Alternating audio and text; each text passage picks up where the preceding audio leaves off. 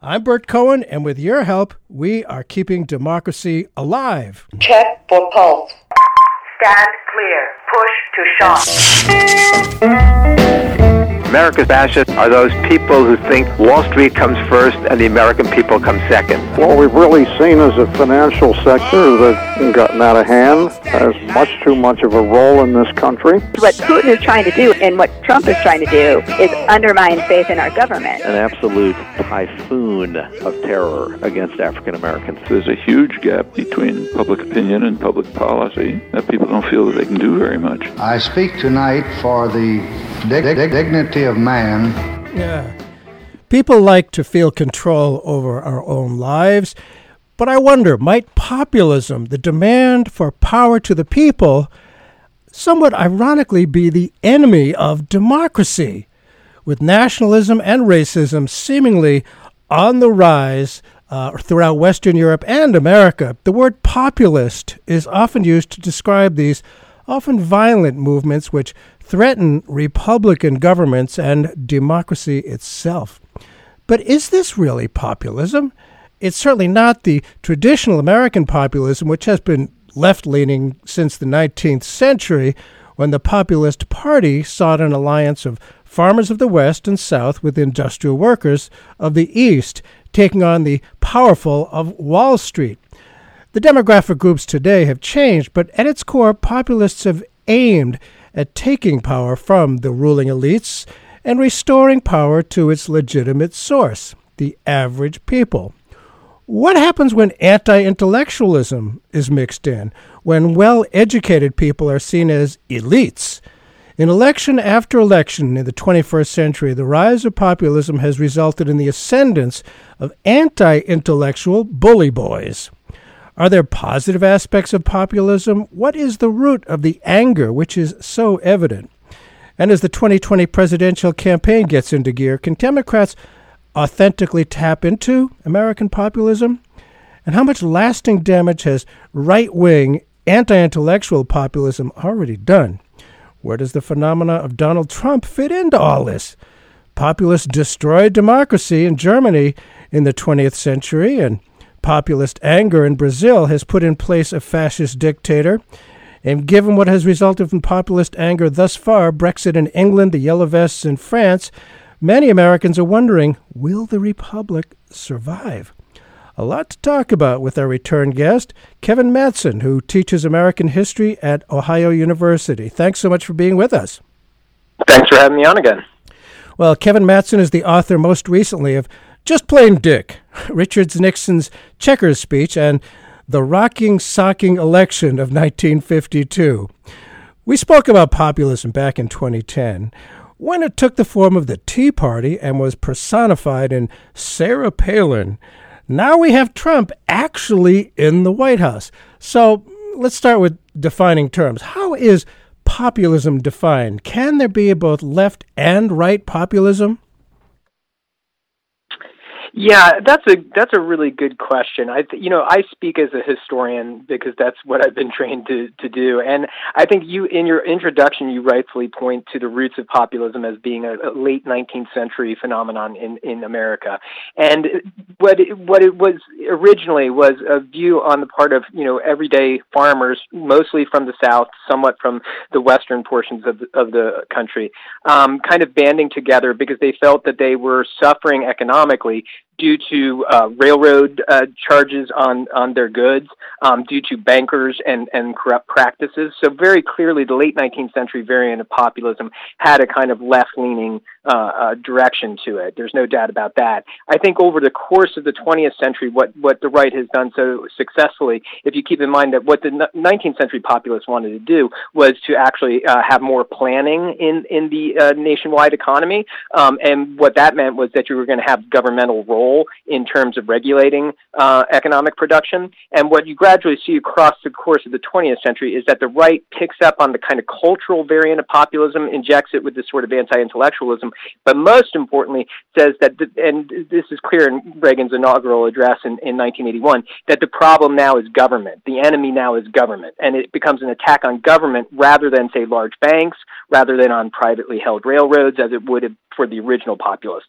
So I think that, yes, there is a left leaning populism um, and a right leaning populism. But my general argument to now is that the right has basically championed populism so successfully that I don't see how you're going to steer it to the left. Whoa.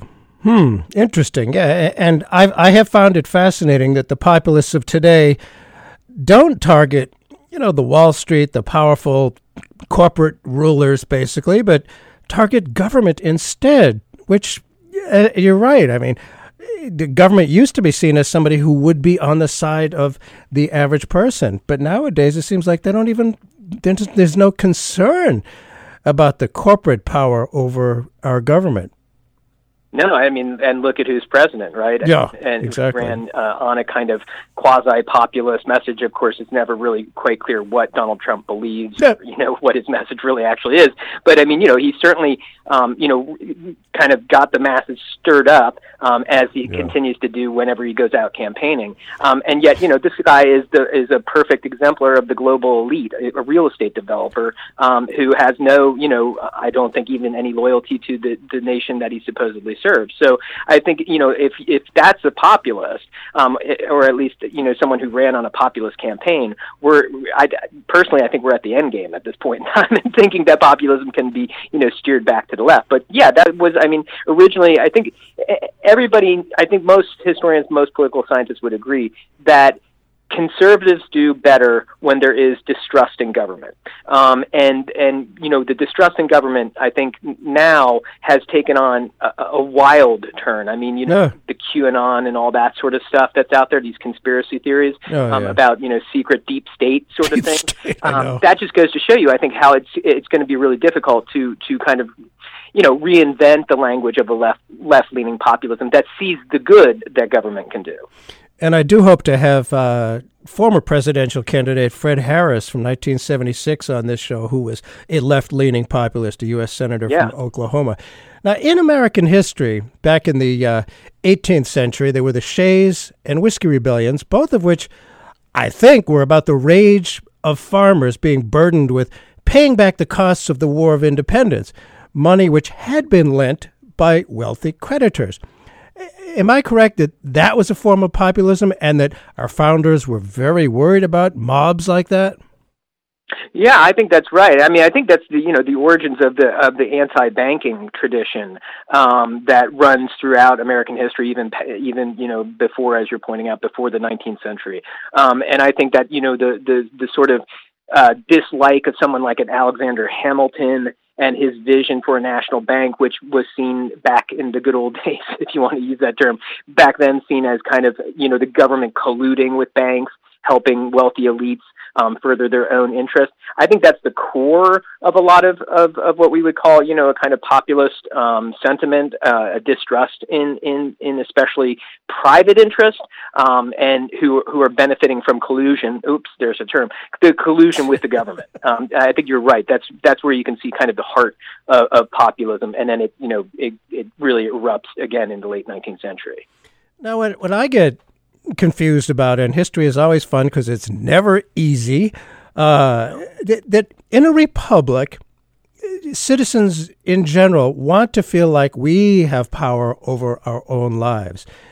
And historically, when, when we have felt like powerful elites own our government, that that has led to a rise in populism. But what seems different now is that I don't know. It seems like these so-called populists aren't bothered by powerful elites owning our government, by these you know big powerful lobbyists having so much control, much more control than the average person. I, I it's odd to me. Uh, as you were saying, though, you know, Reagan made government uh, the, the the target of populism. How did I wonder about this shift? It's very odd. Yeah, it is. I mean, I think first off, what you're pointing out is that you know America uh, self-conception is itself as a republic, a small R republic. Yes. Um, and republicanism, the faith that you know citizens have uh, an obligation to defend the republic against you know foreign attacks, um, but also where there's Right. a kind of independence on the part of each citizen, um, even though they should also pay attention to a kind of shared common good. Um, I think that you know basically uh, what happened I mean, you know, it's hard to identify exactly when you start seeing a kind of right wing populism. My own argument would be that you can start to see it in um, the rise of McCarthyism uh, during the 1950s. Oh um, where you know Joseph McCarthy always played up his kind of midwestern farm boy persona, um, and and and basically said, you know, the, the problems today are that there are these elites that are hiding communists within the State Department, mm-hmm. and um, even though you know Harry S. Truman had already done an awful lot to combat any infiltration of the sure. State Department by communists, um, that's where I think you start to see it because then that because that kind of heats up the animus towards government and distrust in government, um, and it also plays to that sort of you know, fiery, radical, conspiratorial um, thinking, which I think is now so much a part of, of right leaning populism. I, I, I, you know, people are going to have different origin points for this sort of thing. Yeah. Um, I think it becomes even more explicit under, you know, Richard Nixon and his rhetoric, the rhetoric of the silent majority who's opposed to all the rioters and protesters against the Vietnam War. You can see it, I think, erupt there. Um, and then I think Ronald Reagan really honed it um, perfectly um, uh, to, and and won spectacularly. You know, in, in his in his seeking after the presidency. So, I mean, I think there's these moments where you can kind of see this sort of distilled version of of right wing, um, uh, uh, you know, uh, anti-statism. Um, and I think again, I would say that you see it most uh, evocatively um, in in the career of someone like a Joseph McCarthy.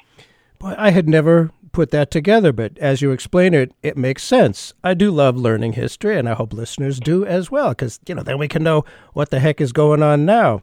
Uh, if you just tuned in, Burt Cohen here. We are doing our best to keep democracy alive. That's the name of the show, Keeping Democracy Alive. And our guest today, Kevin Mattson, who teaches American history at Ohio University. And we may see uh, one of your senators uh, here in New Hampshire, I suppose, uh, sometimes. Uh, Sherrod Brown is one of the names uh, who's uh, talked about for being a presidential candidate. He sort of strikes me as kind of populist as well. But we'll, we'll get back to that. I, I was curious about when the federal government bailed out the big banks in 2009 people who lost their homes due to the remarkably imprudent lending practices got nothing where was the populist anger then? I mean, how did the there's there's like no anger at the big banks and the fact that it was our money that bailed out these guys who screwed up so badly on you know at their own direction.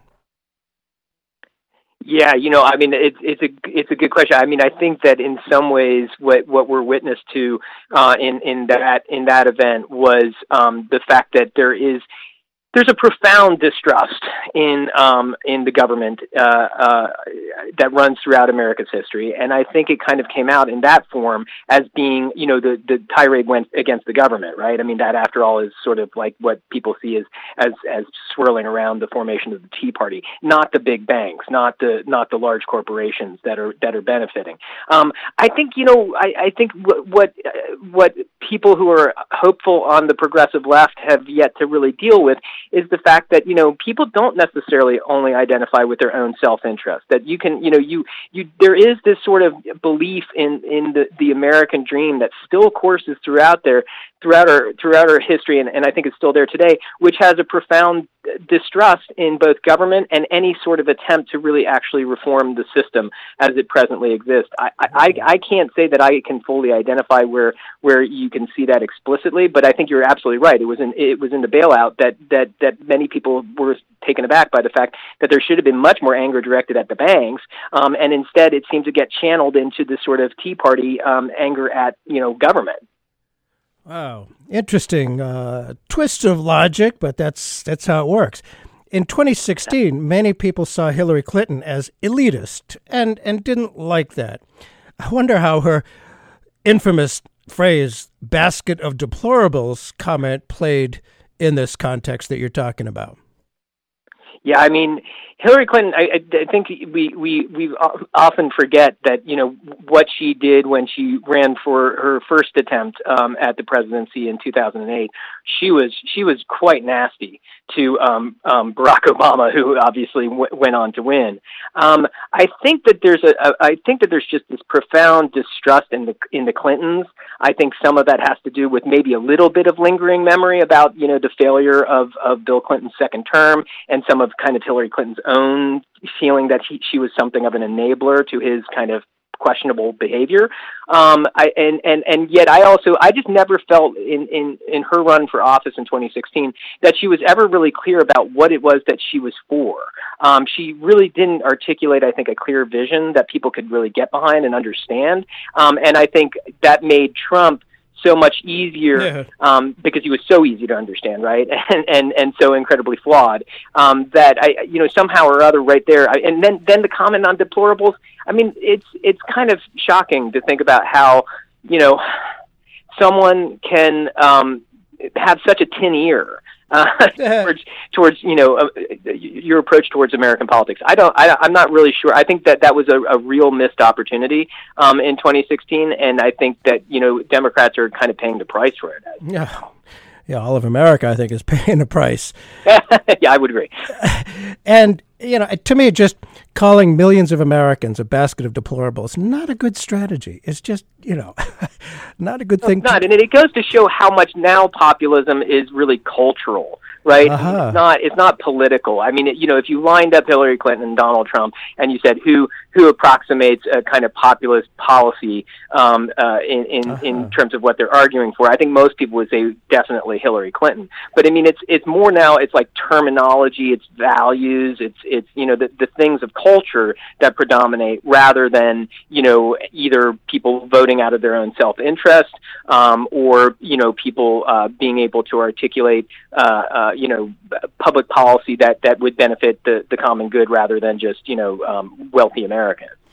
Well, it, it, it does seem, I mean, I, I think you really hit on a big point here that the cultural aspect of it has really uh, taken over and is really uh, front and center. And uh, to, to say, you know, the, the, the common good, there's a lot of people who I think would could be seen as populists who think the common good is like saying communism. You know, they don't they, they don't think as you talked about, you know, the old myth of uh, America, you know, everybody you know, on his or her own, you know, picking their, themselves up by their bootstraps, that the common good is, uh, you would think that would be a basic part of any kind of populism, real populism. You know, it's about the people. But the common good is just, uh, it's looked down on nowadays. What, what, are your, what are your thoughts about that? I mean, you're right. I think it's, you know, cultural. Yeah, I mean, I think that you know a lot of people are taking a, great deal of hope about what seem to be the the political views of of today's millennials, um, and you know this is a generation that you know has grown up without there being something like what we would what we would call in the day really existing socialism, which meant essentially the Soviet Union um, and and and swaths of, of Eastern Europe. Um, and and it was I mean when when that was a reality, um, it became really easy to smear anybody on the left with the you know you're a communist, you're you're cloaking your communism or what have you, and that that really worked I think very very well.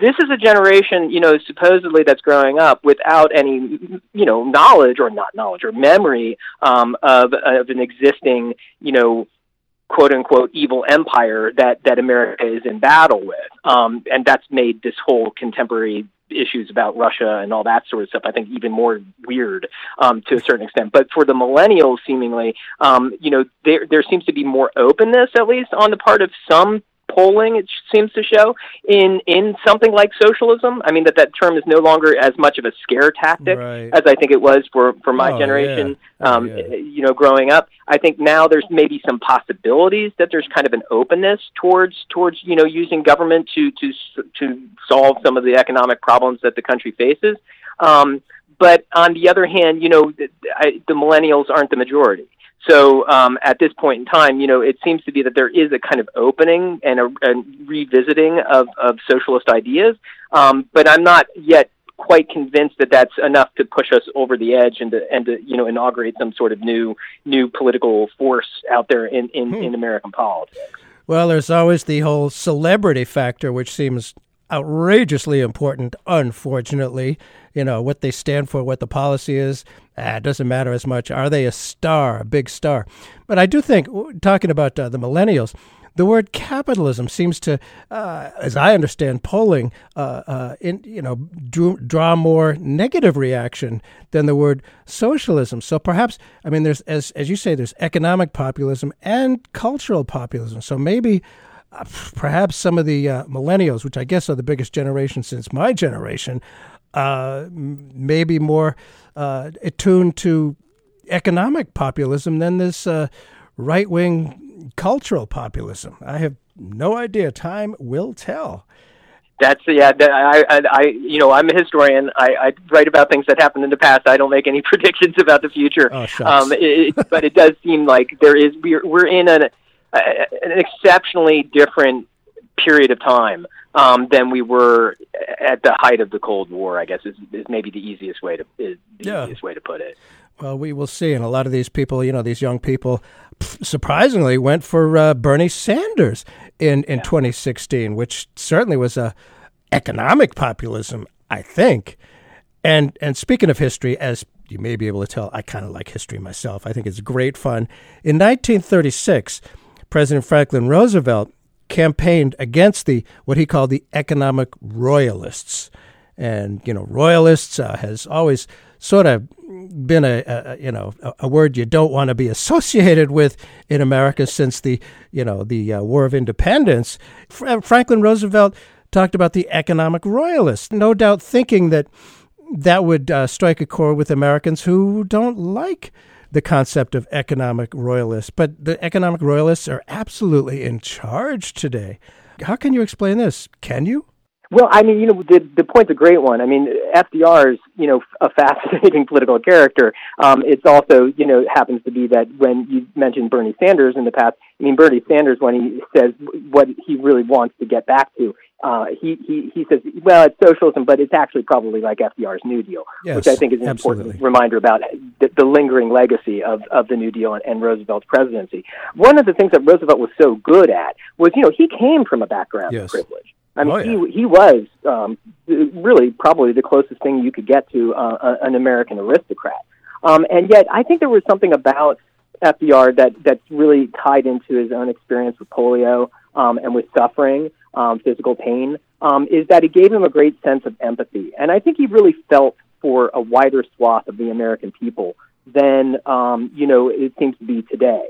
Uh, I think he's like you know he's almost like he's almost like the direct opposite of Donald Trump, um, except the fact that they both came from backgrounds where they they had wealth, um, and and yet went in two totally different directions. I'm not sure how you go back to that. I mean, it may be that there's going to be someone who's you know a wealthy person out there who will actually decide that you know he, he or she wants to run on on on a, a ticket that basically you know talks about democracy, equality, and, and those sorts of things. I'm not sure, but I think that's what FDR actually you know offered uh, to people in 1936. Well, as they said, he was a traitor to his class, and I suppose Traitor to his class. Ted Kennedy may have been as well. And I think people saw him as a champion of the little guy, and and it seemed to work. People loved him, at least in uh, in Massachusetts, they did. Now, Yeah, that's certainly true. Although he was one of the first to put through a pretty significant corporate tax cut, um, which some say you know made the economy bounce. But you know, I don't think it would be easily identifiable as say a left wing populism Uh-huh. um, necessarily. But um, yeah, but but yeah, point point point well taken.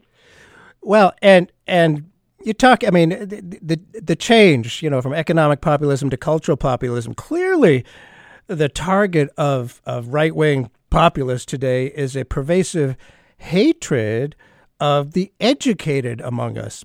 How has populism transformed into this pervasive anti intellectualism? That just baffles me. Well, you know, go back to the original populace, and and and we have to, you know, I mean, it was a it was a um, uh, it was a group of people who had different views, even though they shared some things in common. Um, there was, though, back in, in in the late 19th century, with the attack on the banks, there was a kind of um, th- there could creep into some variants of populism, a kind of anti-Semitism, a kind of conspiracy theory about how the banks are actually trying to, you know, destroy um, uh, the small producer and things like that. Of which there was there was certainly some truth and validity to it, but it kind of could lead to a sort of conspiratorial view of the world. And I think what's happened is that, you know, that kind of conspiratorial view, especially as, as it gets wrapped up in anti-government uh, sorts of politics in, in the case of the right, um, today has just kind of, you know, gone to, to no end. And I think you, you've got a president who so clearly is saying there is no such thing as truth. There is no such thing as facts. There is no such thing as as any of those types of things. And and that's I think profoundly dangerous. It just fuels the anti-intellectualism that I think has always been there.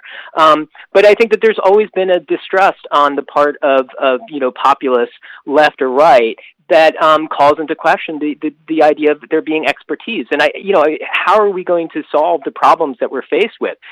Push aside the socioeconomic problems. Let's talk about climate change. How are you going to solve the problem of climate change without having the aid and, and, and help and assistance from people who we would have to call experts, uh, including scientists? Uh, it's just not. I don't think it's a good formula for for you know combating the problems that we're we're currently faced with. Oh, certainly, and and you hit on many points there. One, of course, is uh, is anti-Semitism, and and there was a republic uh, back in uh, Germany after the First World War for a while, uh, but then there was the cultural populism of the uh, the people out in the country, the rural people, against the sophisticated intellectual types in Berlin, and we saw what happened there. Uh, very interesting and and kind of scary. And, uh, you know, the anti Semitism that, you know, there was that attack in, in Pittsburgh uh, in, you know, the fall of 2018. Uh, it's easy to blame others, the other. And I wonder if, you know, the anti Semitism, the I guess it's not quite blatant racism of the anti-immigrant, but it's racist.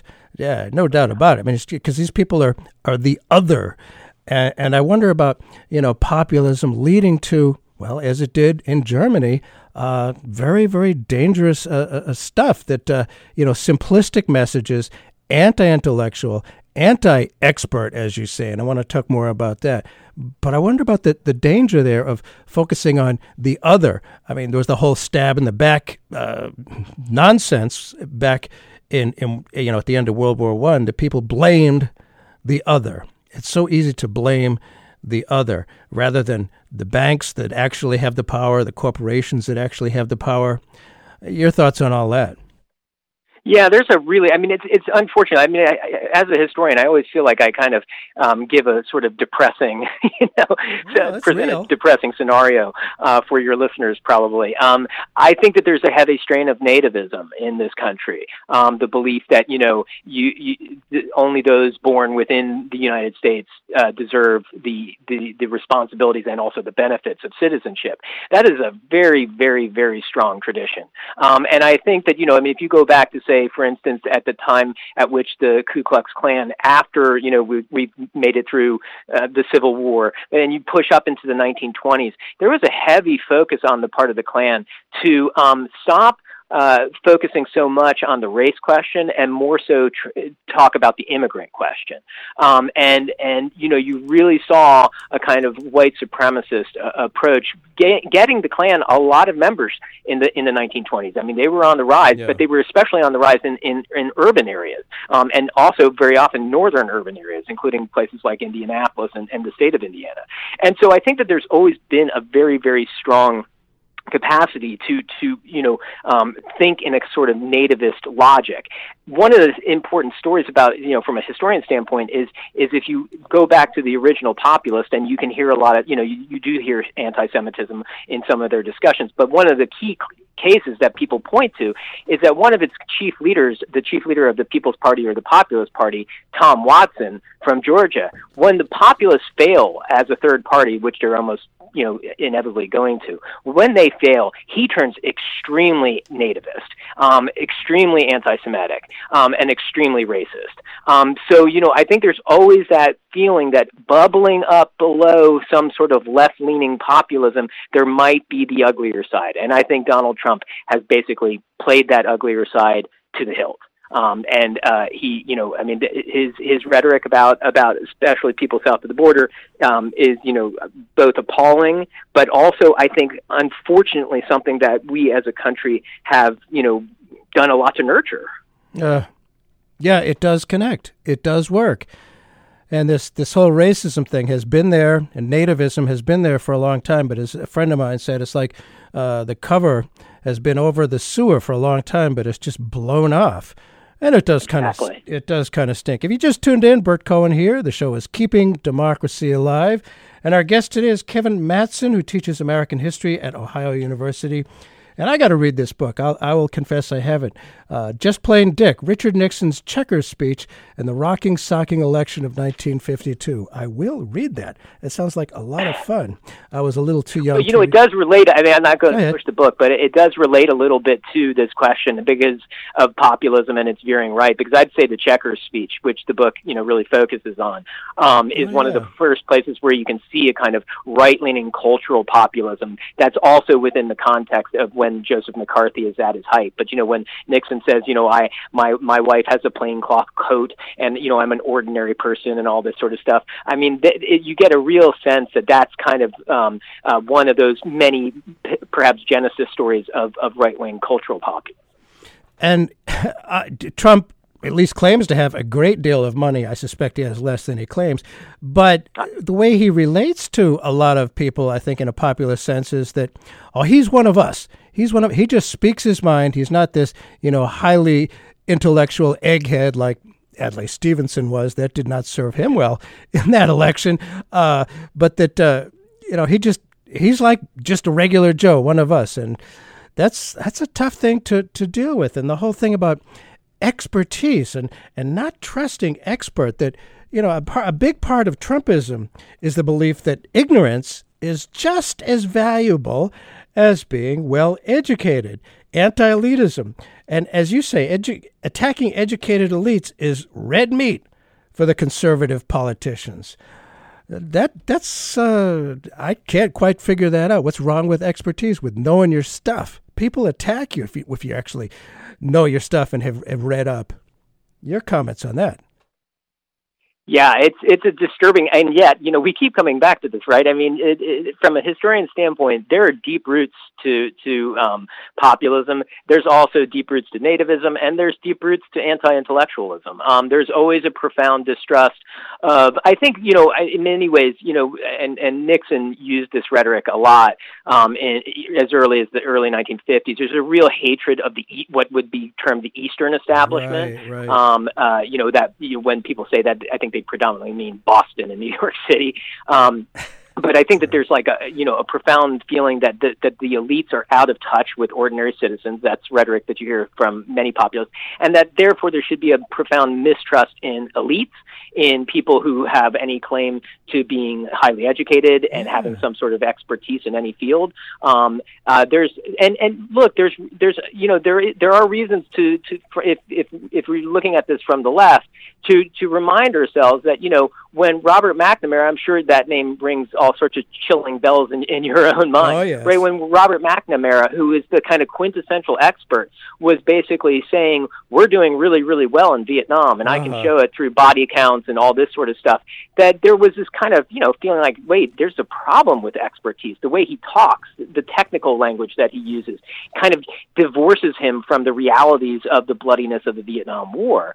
And so I think that you know there's there's there I I, I get it from from from a left leaning perspective as to why people could be distrustful about experts and elites if they're covering up um, mistakes of their own making, especially. Um, I think though that what the what you know Trump and the right have done is kind of taken that the kernel of truth to being rightfully suspicious about people who claim to have expertise um, into like you know into territory where it's just gotten way way out of hand um, and has traveled way further to the right again and we're to a certain extent where I feel again this is why I don't think you can take right wing cultural populism and try to steer steer it leftwards because I think you know we if if we have anything to defend and I think your show is is the perfect exemplar of of, of a show that's trying to defend certain core democratic values we do have to defend intellectualism. We do have to um, uh, say that you know we Uh-huh. need experts in certain cases to solve the problems that we're faced with. And we can't you know we we couldn't play up a kind of you know left leaning anti intellectualism I think and get anywhere uh, in American politics today. Boy, it'd be interesting to poll test that, you know, among the average person. I don't know how it would do. I would like to think that it would do well, but maybe not. I mean, I, I like, you know, like if I'm going to have some surgery, I, I kind of prefer to have somebody who knows what the heck he or she is doing on my body. you know, but I don't know. This uh, uh, ignorance is just as valuable. It's it's pretty scary and be interesting to again pull test it. Now there used to be. Uh, go ahead. You were about to say something. Well, I, I mean, I think it's it's kind of what what what I call um, a version of what we what I think is rightfully labeled postmodern conservatism, right? Which Yeah. is this weird amalgamation of complete utter relativism and the belief that if you believe in something, you have the right to believe in it, even if it's factually incorrect.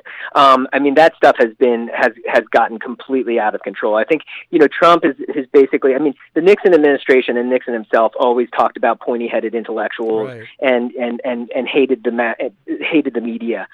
Trump just has taken that strain and just kind of you know played it full tilt, and um, in the process, I think have made it more and more difficult to to I think you're right to think about how how can we recover the importance of intellectualism, of deliberation, of you know thoughtful analysis of the problems that we're faced with. It's it's it's hard to see us being able to get out of the time that we're presently inhabiting in in terribly good shape. Well, I certainly had not thought about the reality that, you know, during the, the Vietnam War, the experts were, and I use that in quotes, were all saying, oh, yeah, there's a light at the end of the tunnel, we're going to win. And it was lies, absolute. And, and that, uh, you know, people recognized that, you know, McNamara and others were intellectuals, you know, Harvard educated, Boston, New York, uh, East Coast elite, and that a lot of people died and lost limbs, and that was the reality. So of course you're going to distrust these people. That's that's an interesting uh, historical point that I hadn't figured. That's what we like to do here. Now back a little bit in history, there used to be conservative intellectuals. One thinks of William F. Buckley. As you write, Steve Bannon has gained the weighty moniker of thought leader. Steve Bannon, thought leader. This too tells us something important about the state of the conservative intellectual movement. It baffles me how he could be described as an intellectual. Then there's the character, uh, may pronounce mispronounces Milo Yiannopoulos. Some saw him as an intellectual leader. What does this say about the uh, the height of the intellectual bar in the 21st century? And people may not remember. Well, notice that the, yeah, I mean, notice that the term is, is used thought leader, right? It is not intellectual, um, and and I think that's that's you know being um, in in some ways I don't know if I want to say it's at least a little bit more honest, but it's also clearly nobody on the right wants to self-identify as an intellectual the way I think William F. Buckley Jr. Um, did, did, want yeah. to, and I don't I'm not elevating William F. Buckley Jr. into being a hero by any means, but I do think that he you know had a kind of intellectual demeanor um, to uh, especially some of his earlier uh, works during the 1950s. Um, I, you know, Steve Bannon as an intellectual. Um, I mean, when he's basically a campaign strategist and his background's in gaming and making propagandistic movies, um, it just goes to show you how we've, you know, uh, I think, uh, I think, you know, there, there's. Buckley and, and some of the people that he organized at the National Review had a vision of intellectual life that was very much warlike and you know having to to go against the liberal establishment. They saw them i mean buckley saw himself as a re- as a rebel um, because he was a self-pronounced conservative and he was fighting the eastern establishment and all the intellectual pointy heads um, uh, from the right and I think that, that that tendency just gets you know completely magnified, and I would say also hardened um, by making Steve Bannon into something of a quasi-intellectual of the contemporary conservative movement, or maybe we should call it you know contemporary Trumpism, if there's something larger than just um, the the man Trump. Um, and I think that's the sign of of, of kind of, of of what you could just generally chart as intellectual dissent descending, not descent. Uh-huh. Um, you know, in in America uh, over the course of the last number of years. Well, yeah, and and I have noticed that Republicans in power have for many decades, at least four, relentlessly, uh, intentionally cut funding for public education. Is it possible they knew what they were doing? The less able to think critically, the more people accept authoritarianism. I, I, I've just been astounded at how they've focused so much on cutting funding for public education and, and devalued public education. There are people who call it government schools. comments on that? Have they intentionally dumbed down America? I, I, I think so. I mean, I, I, you know, I mean, of course, and I, I know you know this. I mean, you know, there's the danger of, of, of there being a kind of left-leaning conspiracy. You know, I, I don't, I'm not saying that everybody True. on the right is has that much intelligence and foresight to know how to do it. but I think, look, I, it's it's generally a part of the pattern of you you you you drain the tub, right? I mean, it's it's a part. I mean, the cuts in public in public education run simultaneously to general cuts in in federal spending, right? That's so true. I mean, it's it's. I think that there's a purpose behind the cuts in in in higher education, especially that lend themselves to a sort of you know anti-intellectualism. Um, so I I mean I, I think that, but but I think it's also you know hinged to the general attack on government. So I mean now that we look at like for instance. Um, the way the Trump uh, administration has dealt with something they wanted to get rid of, which was Obamacare. You know, enrollments are down, and, and most people who are, who are trying to figure out why the enrollments are down are saying because basically, you know, they've they've they've made it more and more difficult for the agency to do its work in terms of publicizing, uh, you know, the what it what it can offer people in terms of assistance to acquire health care. Um, and they're doing this kind of, you know, what, what the what the right is always very good at is is perhaps appointing people to agencies within the federal government who actually don't believe in what the agency Right. is going to be doing. Right. Um, and so, you know, you see that obviously with with people like Pruitt. Um, and I, it's it's it's all part of the same thing. I mean, the anti-intellectualism I think is is is is now an attack on on funding of education, but I think it's part of that broader attack on government. And the way you get rid of government is you is you drain the tub. And I think that that's that's always been the way that that that especially I would say since at least Ronald Reagan's presidency. Um, you Yeah. know, you see uh, the attempt to like kind of strip government of its power um, by defunding it. and yeah, the whole- the whole uh, you know, not valuing critical thinking like was valued so much when I was growing up in the fifties and sixties, and certainly you know there's a in terms of history of populism in America. There's the whole uh, Confederate branch, which in the 30s had Huey Long, who was very popular populist and, and questionable uh, death. But then there was uh, George C. Wallace, who was clearly a populist. I don't think Huey Long was a racist, but George Wallace, at least most of his life, was a, a racist. I wonder how this white supremacist idea has become so mainstream. It's just, it's kind of shocking to me, and its relation to any notion of populism. How did it become so mainstream? Well, well, I'm glad that you mentioned George Wallace. I mean, he's he's certainly someone who I think you can say is the is an architect in right wing cultural populism that's fused itself to racism. Um, again, I think that you know, I think how has it become more mainstreamed? I guess you know, it's in. I think that back in the 70s and 80s when Republicans were trying to fi- figure out how they were going to um, acquire more power, there was, you know, th- and it was already evident in, in Nixon's campaigns of Right. 68 and 72. There was this thing called the Southern Strategy, Oh, which yes. um, the Republicans knew full Oh, yeah. well that what LBJ had done um, in, in terms of passing the Civil Rights Act and the Voting Rights Act was that he handed the, the, the, the Southern states over to, to Republican control, right? Yep. Oh, yeah. And so I think that in some ways what you see is you see that that kind of Southern strategy, which is a subtle attempt to, to basically voice a, a, a I think a racist um, viewpoint um, without it sounding like it's bald faced racism. Right. I think though it's also something that you can't necessarily like you said your your friend who talked about you know the the sewer and and, and kind of picking up the the lid on it and all of a sudden saying oh my god look at how much there is there um, I think that in some ways they, they they instigated a situation in which they they they were playing with fire um, and they were basically saying to many racists who lived in the South, "We're on your side." Um, but let's not be bald about it. Let's not be, you know, upfront about it. And and I think that that's not necessarily as controllable of an endeavor Ah. as as probably some of those architects back in the in the you know 70s and 80s thought it might be. Ooh, interesting. Getting things out of control. Yikes. That has happened uh, a lot in history, unfortunately. And this whole, eh, one of the things that, you know, the, the intellectual Steve Bannon uh, uh, thought of, and, you know, it seems like his focus is on how to win. Whatever the heck it is, how to win. Never mind the ideas and things like that. It's how to win. The fear, and FDR talked about the power of fear, the fear of refugees, of the caravan of just a few thousand people, uh, played somehow into uh, this uh, cultural populism quite a bit, and it I can't see it any other way than racism because if there were you know people from the Scandinavian countries, people wouldn't have this this fear. I wonder about fear and populism. It seems to mix together a fair amount. It does. I mean, and it and it consistently has. Um, I think, and again, I, I guess my interpretation of it is that you know Donald Trump is the sort of is doing stuff that had been done in the past.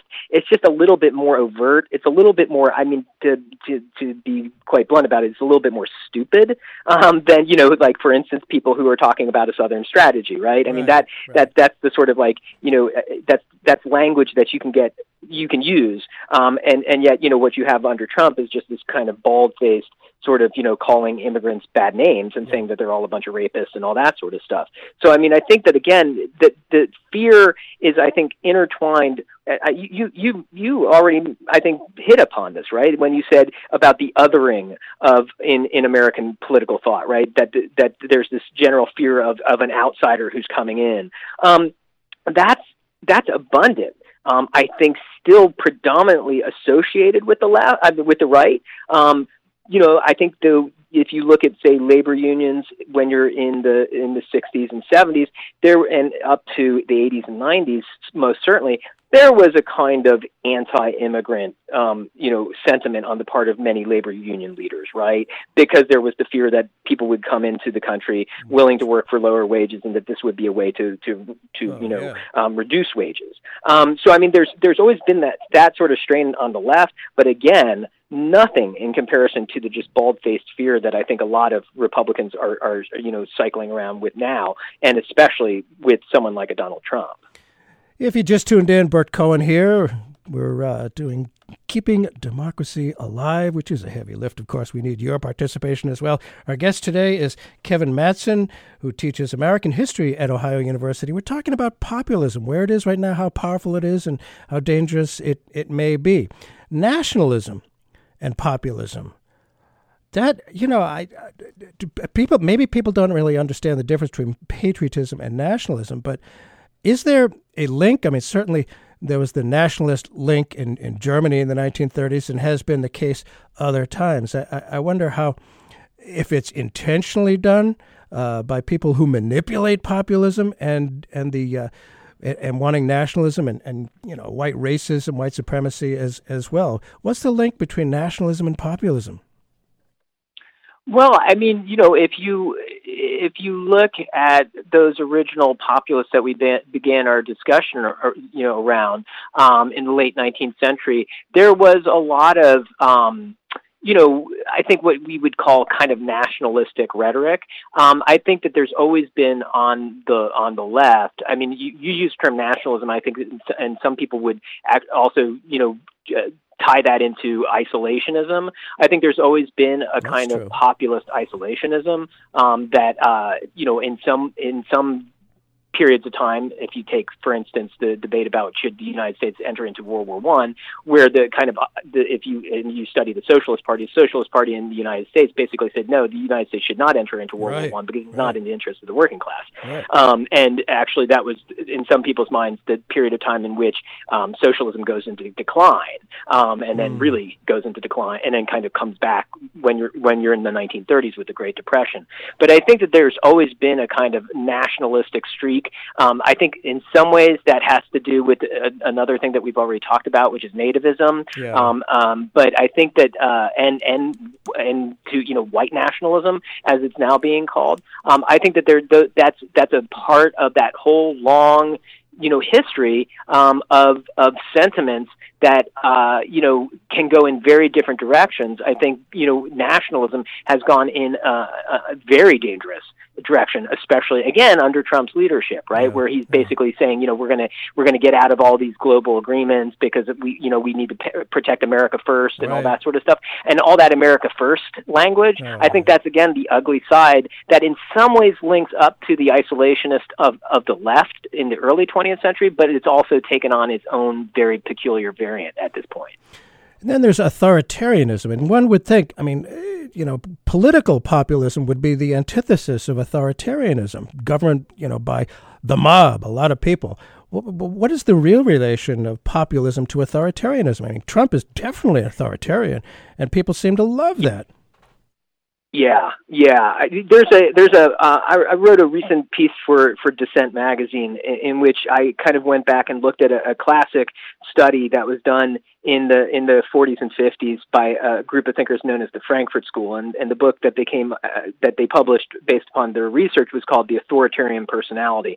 And what they were worried about was having escaped from Germany um, because of you know authoritarianism um, of of its own variant. Um, you know, wanted to explore whether or not there were Americans who held a kind of authoritarian personality. And they did all this kind of, you know, social science sort of work to try to, they came up with this thing called the F scale, which was how much do, do you have faith in what we would call fascism.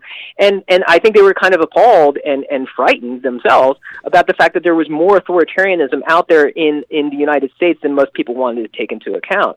And I think that they're really, that, that is one of, of Trump's major appeals. In some, it's completely linked to the anti-intellectualism, right? Because intellectuals are associated with people who are kind of open-ended, um, you know, deliberative, um, keeping their minds open towards new ideas, whatever whatever way they come to them. And and what Trump projects is this sort of, you know, the decider. The, the and I think he, in many ways, this is also language that you heard George W. Right, Bush be right. using. You know, I'm the decider. Um, I'm the one who basically closes down the debate, doesn't let the debate go on any longer, and I use my power to do that. And there seems to be a real love of that amongst more Americans than I think we might want to necessarily, you know, hope for. Um, but, but and I think that if there is any um, and this is debate that I think a lot of political scientists are having right now is, you know, what is there really anything coherent about Trumpism? I would say, um, and I was talking with someone the other day about this. I, I think that the, the, certainly the nativism I think has has you know been clearly um, you know channeling a lot of Trump's energy, but I think authoritarianism is is the other Yeah. thing, and I think that you know there are people, and we we might not want to believe this, but there are people out there who really like authoritarian leaders. They like the closing down. They like you know how he supposedly kind of shoots from the hip and makes Yes. these kind of crazy decisions on a whim. Um, they like that behavior because you know put it in contrast with who held the president before him, Barack Obama. Obama was all those things that conservatives came to hate, Yeah. including intellectual, um, deliberative, um, and and and cautious about doing anything that was too completely declarative. Um, and I think that that that's that, and that again one of those strains that runs throughout 20th century American political culture. Ooh, fascinating stuff. So it wasn't just because he was black, although that was certainly part of it. But uh, Trump, part of it. Trump loves Twitter. What about the nature of Twitter in this context? Well, you know, you've asked someone who uh, doesn't have a Twitter account and has and and refused to get one when it originally came out. Um, I'm not a big believer in in Twitter. I've always thought, you know, to quote the the, the novelist Jonathan Franzen, that there was something kind of dumb about it. I never really understood Yeah. why it was important that we have a limit on ter- in terms of the number of words that we can use to convey our thoughts. It just never really made any sense to me. Um, and I think obviously, I, I I think it, it's a format that you know that Trump has has monopolized upon, right? I mean, he thinks in tweets, um, and that's how he gets his message out. One of the things, you know, to tie back to to to you had earlier mentioned and, and brought up FDR. Um, FDR uh, was famous for his, you know, uh, uh, fireside chats Yes. going over the national airways on radios, right? And he felt it was an important way for him to to uh, to deal directly or get his message out directly to the American people. Clearly, Trump, who has this, you know, seemingly profound distrust in the media, doesn't like mediated communication, right? He doesn't want his Right. words to get out to a reader of a of a newspaper or, or even a blog or what have you, um, you know, he wants to directly he wants to speak directly to the people, and I think again that's an, another one of these major authoritarian tendencies within his presidency, and I think within his persona is that you know, damn the media, I communicate directly to the people who want to listen to what I have to say, and I think it's you know, I mean, again, if if we're if if as as liberals we have to uh, argue for a, a more deliberative dimension to our political discussions, um, Twitter is not necessarily the best place to look for that. And that, I'm, I'm saying I put that mildly. Oh yes, absolutely. It's it's sort of the antithesis of actually thinking about things, just you know, putting it out there in a, in a simple uh, phrase. Now, uh, Democrats, liberals have traditionally kind of gotten away from from populism. But as I mentioned, Fred Harris in 1976 was talking about a new populism, and uh, Jim Hightower, his associate at the time, has also talked about left leaning populism and how. You know, when we project ourselves as elitist, as I think Hillary Clinton did so thoroughly, we don't win. So I wonder about the place of, of populism now as the 2020 presidential election goes forward. I wonder if there's any way Democrats can use or, or be honestly, you know, authentic uh, political populists in some way going forward. Your thoughts? Yeah, you know, I I I'm I'm pessimistic about that, and and it's because I think that as as liberals we have numerous obligations. One of those obligations is to try our best to eradicate socioeconomic inequality. That's one of our aims, well, yeah. and, and perhaps maybe the most important one. But we also have to have uh, uh, we have to pay attention to the to the nature of our kind of civic life and to public discussion um, and to you know those sorts of things. In addition to trying to get you know um, government to do something to to to correct the socioeconomic inequalities we have, we need to create a more deliberative, more I would say intellectual, um, debating society um, rather than the, the the the vision that Trump presents. And I think you can do it. I think that there's a way that you can re-inject intelligence into um, running for office. I think that you know, if anything that Barack Obama had was a, a, a magic with being intelligent, yes. thoughtful, even some would say cool, um, and be able to convey his ideas. Um, and he was, I think, you know, I think he was one of those few figures in, in, in recent times who really did inject a kind of intellectualism into the way he talked about American politics and, and, and into what he wanted to accomplish as a president.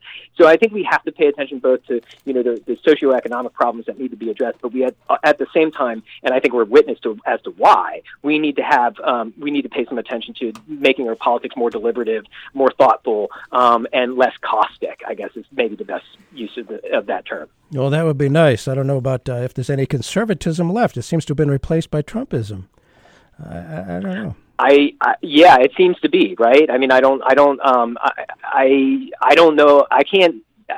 Well, let, let's wait and see. I think we need to wait and see what happens with with the investigation as it comes out and, Ah, yes. where we go down that road. But but so far, um, you know, Republicans have have have walked in unison to back up Trump at this point in time. Yeah, no conservatism. Well, if people want to read more of your stuff, there's that book, uh, Just Plain Dick, Richard Nixon's Checkers speech, and uh, there must be something on that that internet stuff.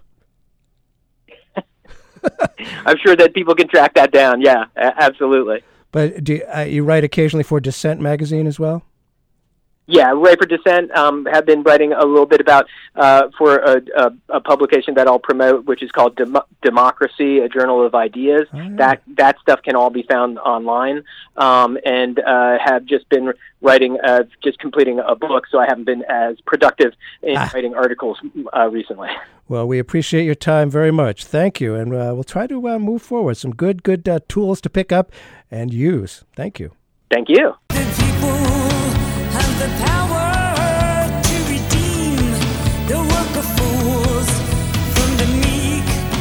grace to shine.